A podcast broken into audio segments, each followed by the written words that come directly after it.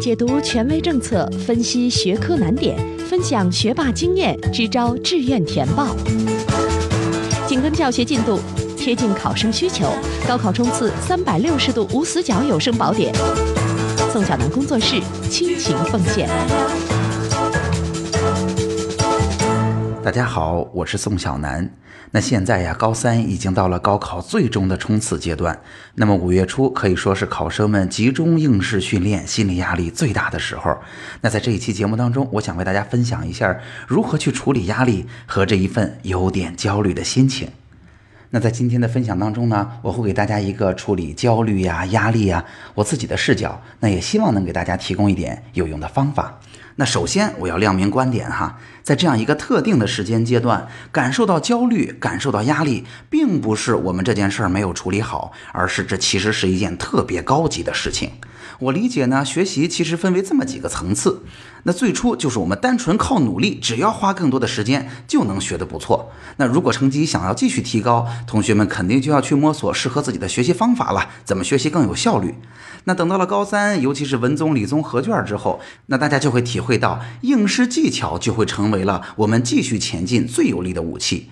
然而，无论靠努力得到的基础知识之后的学习方法，还是应试技巧，都是技巧的层面。那学习最高的境界，就是要懂得如何调整心情。我觉得心情的重要性，如何说都不过分。因为大家想想看哈，学习是一个创造性的劳动。那一方面需要方法，一方面需要我们有一个好心情。那学习方法是可以通过磨练越来越好，越来效率越高的。我们可以把它看作一个连续的函数。那心情呢？在我看来是只有零和一的函数。当我们心情特别好的时候，我们状态特别棒，我们坐在那儿生产效率就非常高。但是当我们心情特别不好的时候，我们特别沮丧，我们特别疲惫，你无论坐在那儿多久，你的效率都是很低的。所以呀，当你体会到心情是个事情，心情需要被特殊的照顾，需要被认真对待的时候，那相对于大部分完全不把心情和状态当回事儿的竞争者而言，你已经进入高手的行列，并且要面对全新的竞争了。虽然我们经常去提醒考生别有压力，别有压力，可是呢，调整心情可绝对不是那么简单的。那下面我针对家长和考生分别给一点有用的办法。那首先是针对考爸和考妈们，我为大家分享一下我母亲当年的做法哈。因为当年我学习的成绩还是挺好的，所以有的时候也会很嘚瑟的跟我母亲交流，就是你别老说，哎，我学习差不多就行了，压力别那么大啊，你考什么成绩，爸妈都不会为难你的。我已经付出那么多努力了，凭什么不能取得一个好成绩？那其实你对我的学习贡献也不大嘛。然后有一次把我母亲说烦了，她就用下面的话教育了我一通，然后把我说服气了。他是这么说的：“他说，你以为我对你的学业没有贡献？那你仔细想想看，现在你擅长什么，不擅长什么？你在这个年龄，当然你的头脑很灵光。你比我年轻啊，我十几岁的时候头脑也很灵光。你在这个时候身体特别好，你愿意努力，你能刻苦，你能熬夜。那现在我已经拼不过你了。”但是你这个年龄的孩子也有你的弱点，那就是你心情的调整能力不是很强嘛。那一方面心情调整的确是需要一些阅历的，那另外一方面你在学校里边啊，经常学这科例题那科例题，但是心情这件事儿很少有人告诉你，遇到这样的状况应该怎么办，遇到那样的状况应该怎么办才能处理得好。所以你停下来认真想想看，高中这么几年，你见过我在家跟你爸吵架吗？你见过我在家里说领导的坏话吗？但是我作为一个正常人，怎么可能没有呢？那为什么没让你知道，还整天听着你说三道四，听你倾诉呢？就是希望你在学校里念书，每天二十四个小时，除了你吃饭、休息、运动的九个小时以外，另外的时间你坐下学习的时候，脑子里能够心无旁骛，不需要想说，哎呀，今天我父母又打架了，我回去应该向着谁？不用琢磨说，我今天考试考得不好了，我回去我爸妈会不会先啐我一顿啊？都不用考虑这些，平心静气的学习就好。时间久了积累下来，这就是一笔巨大的财富。哎，我觉得我母亲说的是非常正确的，我被她说服了。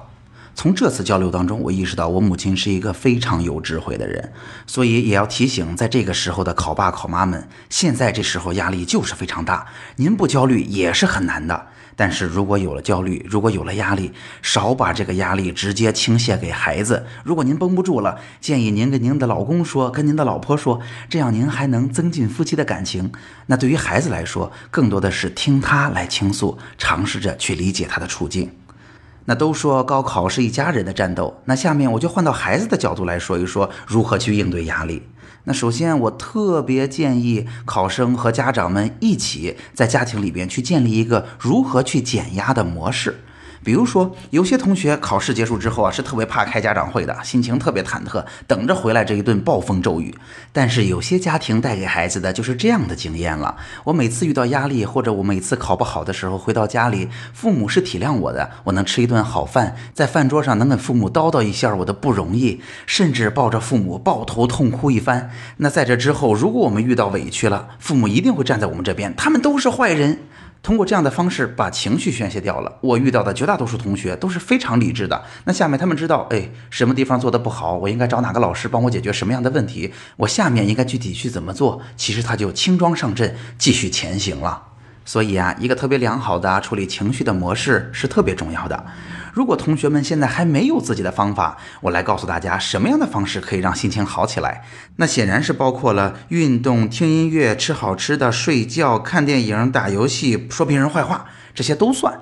那甚至呢，呃，在心理学里边还有一个叫支持系统的东西，他所说的就是我们可以通过这样的方式来进行倾诉：跟老师吵架了，跟同学说；同学吵架了，跟朋友说；朋友吵架了，跟父母说；父母吵架了，跟老师说。但是无论在什么情况下，都让我们有了一个宣泄情绪、疏解压力的渠道，这都是很好的方式。所以啊，我在这儿也要提醒一下同学们，千万不要把处理心情这件事儿当做是在耽误时间。其实啊，这样的时间花起来是特别值得的。不信，大家也可以看看身边的同学，但凡是高手，他绝对追求的不是短时间的爆发，两三天爆发力特别强，我不睡觉了，而是长时间额定功率的稳定输出，能够保证长时间每天都有稳定的输出。我们一定要保证一个良好的心理状态。那如果在现阶段你体会到了焦虑和压力，这既不是问题，更不是耻辱，反而啊，这体现着你的责任心，也体现着你进入了学习的更高的境界，面临着全新的竞争。那只要我们像寻求学习方法那样，在这段时间呢，努力寻求减压的方法，让我们的压力有一个出口，那你就已经做得非常好了。